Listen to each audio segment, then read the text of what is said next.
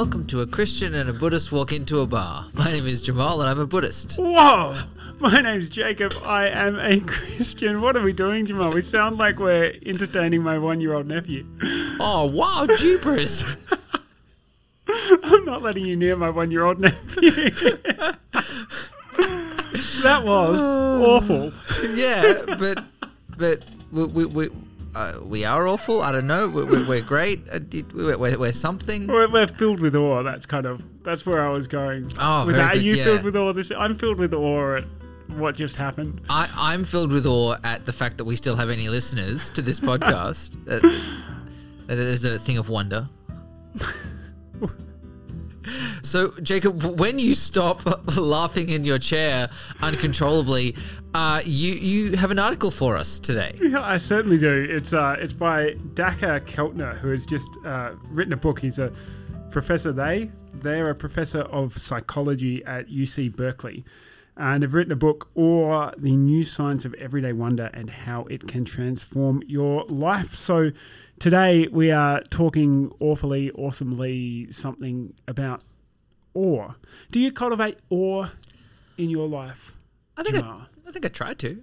Um, it's probably not something I have expressly cultivated through a kind of religious focus, but certainly I think you know in a lot of the travels around the world that I've done, it's been a, in a pursuit of cultivating awe. Do you reckon people need to travel to cultivate awe, or Oh no, absolutely not. I think that there are lots of things that are wondrous and awe-inspiring i- i- in everyday life. But um, but I mean, like, why is awe good for me? Like, why why should I be cultivating awe? well, apparently, if you cultivate awe in your life, it shifts your attention away from the self to what is around you.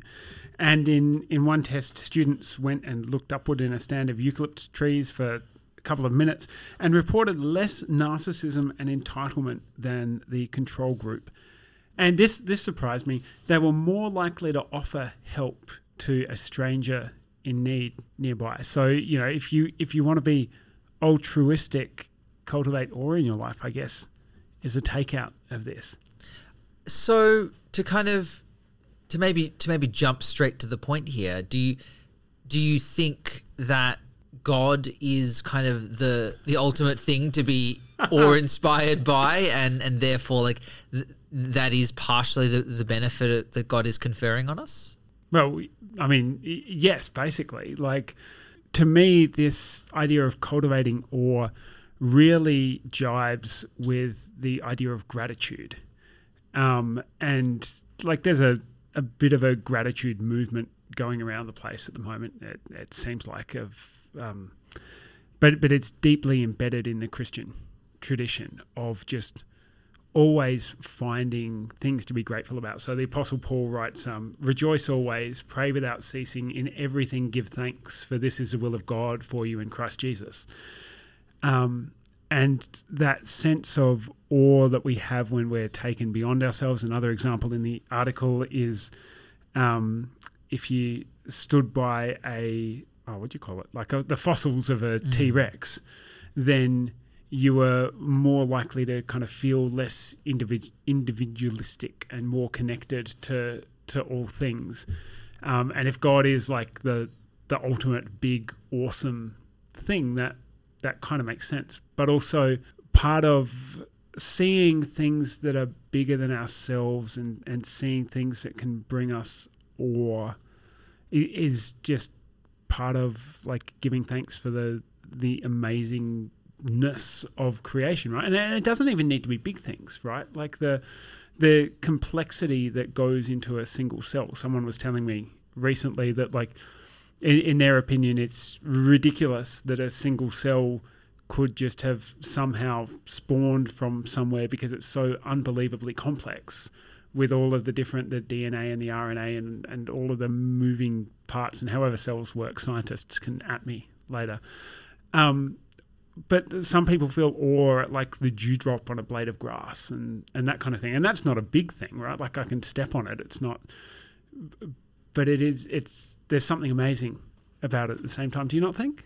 Absolutely. Um, and I think that's one of the one of the interesting results of meditation, and one of the things that I have observed when I have had particularly in depth meditation, is an absolute increase in awe. So, you know, um, one of the more memorable times I walked out of the meditation hall during a retreat and saw dandelions and they were the brightest yellow that I had ever perceived in my life. And there was this amazing Yeah. sense of awe just at the color yellow from the flowers you know. Um, there are lots of stories of of you know dewdrops on trees exactly of people you know looking at things in this whole um, really interesting ways. Um, Ajahn Brahm has a story of um, going to the toilet after a meditation and being particularly inspired by, by what he saw in the bowl. You know, like it, it, it's, it's a known kind of thing. a, again that two year olds can be particularly celebratory. Yeah. but it, it, it, it- it is a known thing. sorry, I, I think I think I'm I've broken sorry. Jacob. Yeah, just a little bit. Oh, calm back down. Continue. Yeah, yeah. Just, don't go too much, or you'll be, you'll be awe-inspired. Yep. Um, at, at the end of this podcast, um, but yeah, it, it, it is absolutely a um a known effect of meditation. Um, and and yeah, to me that speaks to. I think partially the truth of the meditative practice, but also the truth of what's being said here. You know, I, I think um, a sense of awe is, you know, I think it's one of the most spiritual feelings and emotions you can have. It, it really does to me speak to, I guess, to me, and again, this might be a Buddhist conception rather than a Christian one, but but a real, a real truth and a real essence of spirituality that is, you know, kind of your own irrelevance and your own kind of hmm. smallness in the scheme of everything else, and and and you know, that's a really big thing for spirituality because we live in a world that says that ourselves and how we feel about things as the arbiter of all good and all evil and all everything and the most important thing and actually stepping out from that is, is a really important um, spiritual practice Yeah, totally. It, it reminds me of there's some words in Psalm 8 where the, the psalmist says, God, when I consider um, the work of your hands, the, the moon and stars and sun that you created, all of this, what is a human being that you should care about them or a son of man that you should even like bother with them? Um, yeah. And goes on to go, and, and yet you do. yeah Um, which for, for me, that's kind of part of the awesomeness of awe is that God is capable of this immense, insane, wonderful creation that has so much more complexity that we continue to find out about and still like cares about me and cares about humanity. So there's a, um, a hymn, O Lord my God, when I in awesome wonder consider all the works your hands have made, see the the forests and the hills and the um, and I, I cannot help but give praise. Um, yeah. is is there a specific christian practice about cultivating awe Well, I, th- I think the, the practice of gratitude would be the The the, big one. main one, and and I don't know, I don't know if that's necessarily cultivating awe per se, but it like it does point itself in that direction, right? Like just being being thankful to for things opens you up to being amazed by them, and that doesn't. I mean, like a lot of um, a lot of what we're talking about, uh, the, what the article talks about here, is just like awe at the natural world, right, and and the wonder of it all. Um, but that can even be, you know, just awe and thankfulness at a, a particular thing working itself out in a particular way, you know, in in your day or something like that. Like seeing the gifts of God around you. Like I, I can be grateful for, and I guess in some senses, in awe of my marriage, right? Like, you know, how have you arranged things, God, that I like have the wife that I have, and that's wonderful, and it, it just it works really well for us. Like that's a a thing to give thanks for, but it's also kind of awesome in a mm-hmm. sense. it's interesting, right? Because like I think t- I'm trying to unpack this in my head as I'm saying this, so Yeah. I'm, I'm not not fully settled settled on this one. But to me, there are like two ways of interpreting that feeling of awe, right? Like you kind of got the way you described of like, you know, the world is how it is, and there's a kind of a clear sense of um, God designed something this way, and then awe is a kind of recognition of how amazing and great that is, and how kind of almost well planned it is. Hmm. And then there's this other sense, which I think is more of a Buddhist sense, but it's this idea that like that the world is inherently random. That that that you know that the fact that you you know no no offense to you, to your wife she, she's she's great but like but like the fact that you have the wife you have is kind of just an act of chance and that you that anybody could be equally as happy with with any other person and that it's just, there's this kind of human ability to adapt and to kind of to find wonder in the mundane and in things that mm-hmm. aren't particularly special or in mm-hmm. things that are you know I, th- I think th- the example of awe in the natural world is kind of like that right? Where it's like you could see nature as oh wow look at this massive amazing thing that's been created. Or you could also see it as oh wow look at just how how uniquely wondrous I find just this random conglomeration of things, and the, it's almost it's hmm. wonder not only in the external thing that is being wondered at, but also wonder in the ability for the human mind to find that wonder. Yeah, absolutely. Well, and and like I would say, it's it's a bit of a circular argument, I guess. But like that, that's because the human mind was designed to be able to find that wonder, right? Like we're we're meaning making machines who process all of this seemingly random chance stuff, and we assign value to it, and narrative, and stories, and and all of that stuff. Um, and and I would say that that's because we're created as part of a big story, and and what we're doing is interpreting the world around us in a way that could be like you, you could look at that and go, well, that's just us putting meaning on stuff, or you could go, well, maybe we're supposed to put meaning on stuff, um, and maybe maybe we're wired that way for a reason, and it's not just random chance. Um, because uh, like there is a sense in which this wonder at stuff is or, or can be kind of subjective, right? Like something that I find amazing and inspires awe in me. The same thing may or may not inspire awe in you in, in any given day. And the, the marriage example is kind of a good one, right? Like, in that, I, th- I think there's something about love and kind of not not so much the romantic relationship per se, but the the committed partnership of people that is like I, I, I don't buy for a second that there is one person in the world for me and I just happened to find the one person that was for me. There's a certain amount of subjectivity and a, and what you bring of yourself and the lens with which you receive the other person and, mm-hmm. and how you find awe in them or are thankful for them or however you want to put that that kind of opens you up to loving them in a particular way that that isn't necessarily unique to that individual but it becomes unique to that individual and could I have had a happy marriage with someone else well yeah I could have and that would have been great but I have the happy marriage I have and fantastic like and um yeah I, I'm, I'm not saying for a second that, hey, look, Jacob has a happy marriage. There's an argument for God, right? But I am saying that I am thankful to God for my happy marriage. Yeah, okay. Do do you think it's possible to be awe inspired by things that are not good?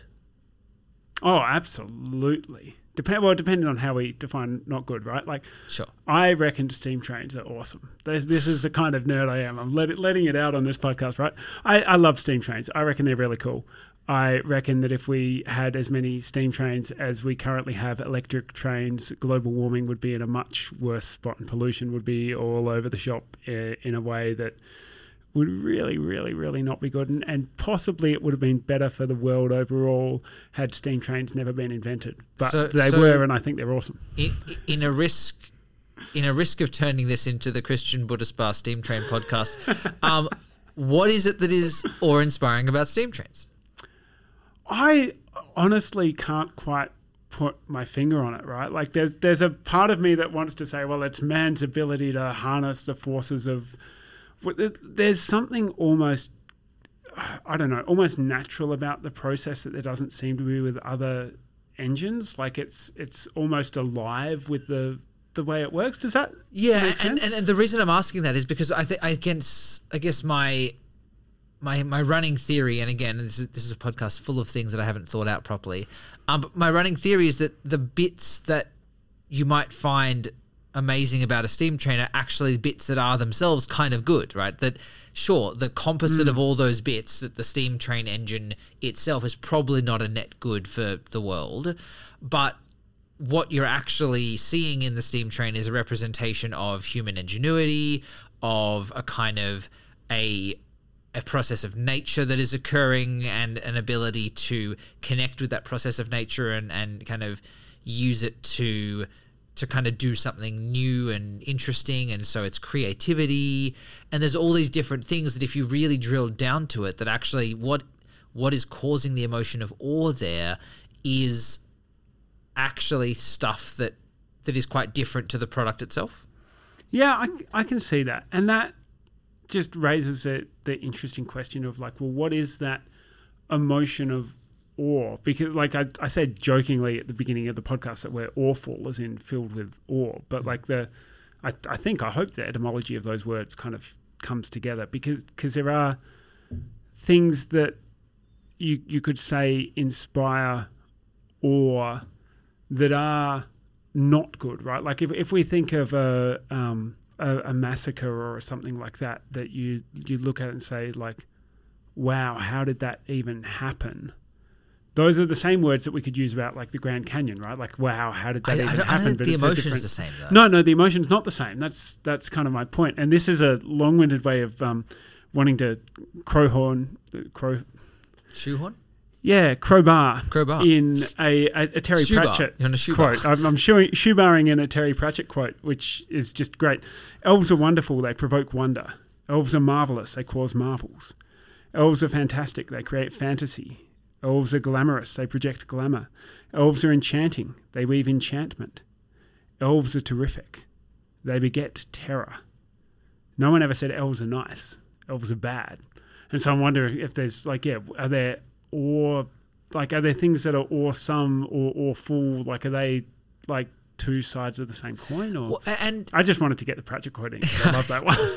but like I, I wonder here whether the whether maybe the better word for this and like uh, again you know, words are all malleable but like I wonder whether actually wonder is a better word than awe for what we're talking about. Mm. Yeah, I like because I think awe, you're right, awe can be inspired by things that are awful, or can be inspired by things that are kind of quite dark. Mm. But but yeah, the, the, I, I, I, is the same true of wonder, or, is wonder more uniquely kind of speaking to the brightness in the world, the kind of the Wonder kind of almost provokes more Disney tones for me than awe, in a way, which I think is what you're getting at. Yeah, a little Yeah. bit. Yeah, um, yeah, which is interesting. I, I, I, I again, like, I, I broadly agree with everything this article is talking about. Right, like I, I think the the kind of, I, I think both the fact that triggering wonder and awe is good for you and has pro-social outcomes absolutely completely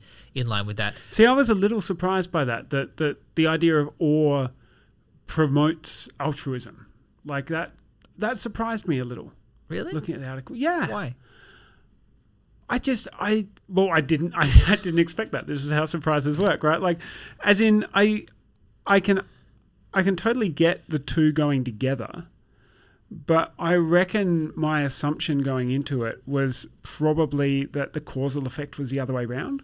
That a person who was more altruistic was more likely to see awe well I, I'm sure it goes both ways right Well, and that's what this is Yeah. suggesting, right? Um, uh, yeah. but to me, that makes sense because I think this, this kind of goes to the second point that I really like about this that is made here that it inspires a decentering of self. Mm. You know, and, and I think that that to me is the big one, right? That this idea that when you see something that is awe-inspiring, particularly in nature, you know, it it reminds us that we are not the center of everything. And I think that is Yeah. heavily associated with pro-social behavior and with altruism and, and all of that, right? Like when Mm. when I'm no longer as caught up in, oh well, you know, oh, what I have for lunch tomorrow is really important, um, then I'm much more likely to rather than spend fifteen dollars on lunch tomorrow, uh, you know, give ten of those dollars to someone who needs it and keep five for lunch tomorrow, right? Yep. Like, yeah, it kind of puts things in perspective. yeah, And and I think that's something like if we go back to kind of God being the ultimate source of awe,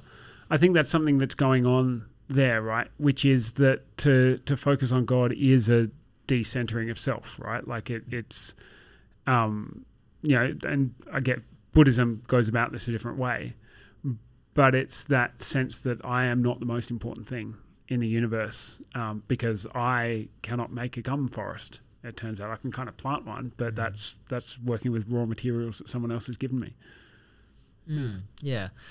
Um, yeah, it's fascinating. So, um, one thing that was actually really, really awe-inspiring the other day, these Christian and Buddhists walked into a bar, Oh yeah, uh, and they, they ran into Nasruddin. I'm at the bar. always awe-inspired when a Christian and Buddhist walk into a bar, Oh, well, that's especially it- when Nasruddin's there. It yeah. happens every week, um, and, and and and this time Nasruddin's in the bar, um, and and it, they, you know start up a chat with Nasruddin as you always do, uh, and Naz and they go, well, "What's going on? What's going on, Nazi? Like you know, how's how's life? What, what, what are you doing?"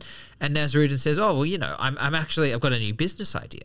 Oh, here we go. Yeah, and and Nasruddin goes, "Well, like I'm I'm open I'm opening up a." Uh, it, it's a business that's it's kind of like a funeral parlor, but it's like a pl- funeral planning parlor. So like we, we, we plan the funerals, we we help everyone with all those kinds of things. Um, but it, it's actually really uniquely for people of no specific faith. Um, and you know the Christian and the Buddhist are like, oh, okay, like yeah, what you going to call it? And Nasruddin goes, oh, I'm going to call it diagnostic services. Yeah, nice. Yeah. Yeah. That's it. um. So, d- does this? I mean, you know, I feel like this is one of those articles again where you read and go, "Yeah, cool, that's kind of right." Like, is there Yeah. anything in this that you that you don't think clicks? Is there anything that you feel like kind of doesn't align with with how you how you see various various things or how God sees various things? Uh, I'm afraid not. Like I, I think, like this is just to to me, this is just one of those things that it you know turns out is a truth about life that a researcher has gone and empirically studied and written a book about that like points towards God, right? It, and it doesn't again, it doesn't necessarily point towards God. God is not the only explanation for the reason why there might be awe in the world. Mm. But I look at it and go, well, yeah, that checks out with just the entirety of Christian thought. Well, and and actually, I think if it's, it's interesting, I I think if you were to ask me to point towards how I could define whether or not God is or is not in a thing, I think awe or wonder would be the thing I would point to. Yeah, okay. Like, so I, would almost use awe and wonder as a diagnostic tool in itself to determine whether or not God is present. So, I mean, I think fundamentally, I would think that if something is awe inspiring, that to me is an indication of God. Um, or, you know, in a Buddhist concept, to me, it's probably an indication of, you know, it's an indication of the something being kind of visibly of the law of nature, or, or I, guess you know so, something that that is particularly in tune with kind of yeah you know, my ability to. Under- it, it doesn't sit as neatly in Buddhism. I think. I, I- think. I think maybe awe and wonder plays a different role in Buddhism, where it's more about that decentering of self and more Yep. about the kind of identifying the, the places where where you can kind of see the world for as it is. But I, but I think there's a really neat alignment in Christianity where, yeah, I, I think something is awe inspiring. That's probably, you know, to me that that thing is kind of of God or has God in it or however you want to Yeah. describe that. And I think that is probably more related to the emotion of awe than to any other that I can think of.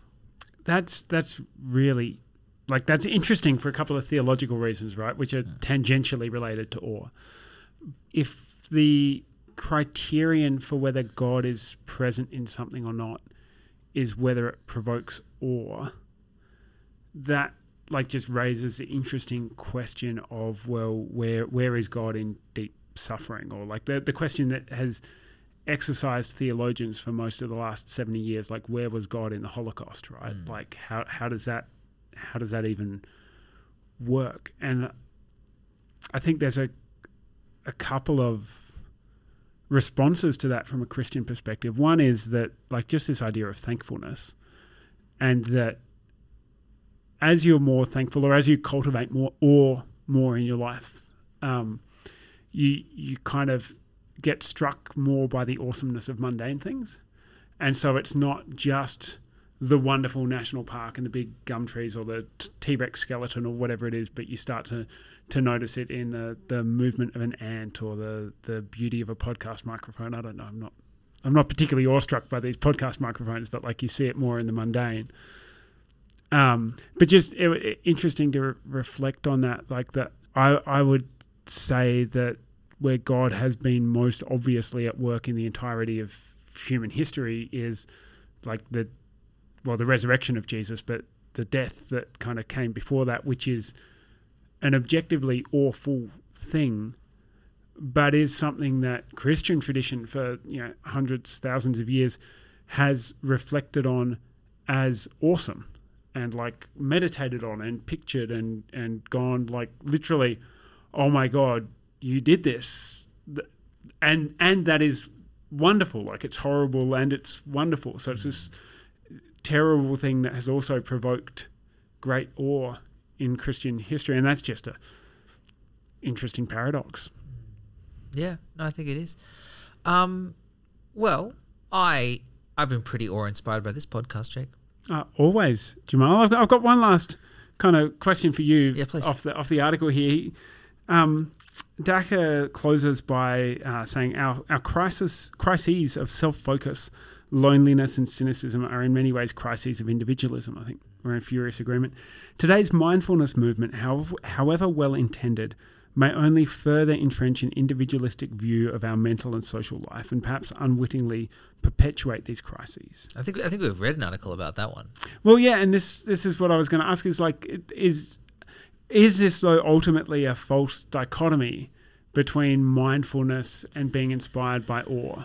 Yeah, well, and, and I think I, I I think I would probably talk of mindfulness, at least Buddhist mindfulness, much in the same way you spoke about kind of that ability to see God in more things, right? Um, I think mindfulness is a skill, and when you hone that skill, you can be inspired by more things, and you can see the wonder in more things. Um, you know, again, I think we, as we spoke as we spoke about in our mindfulness industry episode, um, the that tool and that skill can be used for the wrong reasons, and it absolutely can be used to entrench individualistic views, and I think it often is. And I think what um, what what Dacher is um, referring to here probably is the version of mindfulness that does just go well it's all about you. So just sit there and think about yourself and you know fully learn who you are and eat pray love and then you'll be fine. Um and like but actually i think true mindfulness or mindfulness that is grounded in ethics that is grounded in um, an actual understanding of of what you're being mindful of can really do the opposite. And, and, you know it, it you know it can really help inspire or yeah and mindfulness is just a tool um it, it can do wondrous things and it can do terrible things Could like elves. Um, so, yeah, like, could we, would, would you be comfortable saying like that? That's almost sort of a, a test of your mindfulness of like, does it throw you out in the world with more awe? No, I don't think Okay. I would because like I think like again that that's implying that if you are more mindful, you are more you know, seeing more wonder in the world when again like you can be super mindful and be a dickhead about it. Like you can, absolutely can. Like Yeah, yeah the, the mindfulness is neutral. the, the- yeah, the, the mindfulness itself is neutral. It's about what underpins the mindfulness. Um, you know, This, this was your joke, I think, that day of the yeah. I was aware. I, I was Yeah, mindful yeah. of them coming and stealing the furniture. Exactly. Yeah, yeah, and um, I'm glad that stuck with you. Um, but some no- of them do. Yeah, and and I think um and yeah and, and maybe this is what it is, right? And oh, actually, okay, here's a nice one to finish on. Um, the the analogy between awe and wonder being God and the Buddhist version of that is maybe awe and wonder is representing the Buddha nature of things, in the kind of Zen tradition, where where the Buddha nature is the kind of the inherent oneness of a thing with the world, and actually, when you're seeing awe and wonder, what you're seeing is a thing. You're observing that thing's Buddha nature, and your mindfulness can help you observe things Buddha nature, uh, and it can help you observe your own Buddha nature. Um, and it certainly helps me observe Kevin MacLeod's Buddha nature. which we see in all this music, which I'll, I'll roll in a moment because just a last thought on that is Yeah. that there's a sense in which the, the Christian way of putting that is that that is a, a foretaste of heaven or a foretaste of the, the new creation that you're, you're seeing a glimpse into that. And, and maybe that's somewhat analogous to, to Buddha nature. There's an idea for another week. We'll see how we go. Yeah. But um, yeah, so Kevin MacLeod has a Buddhist nature.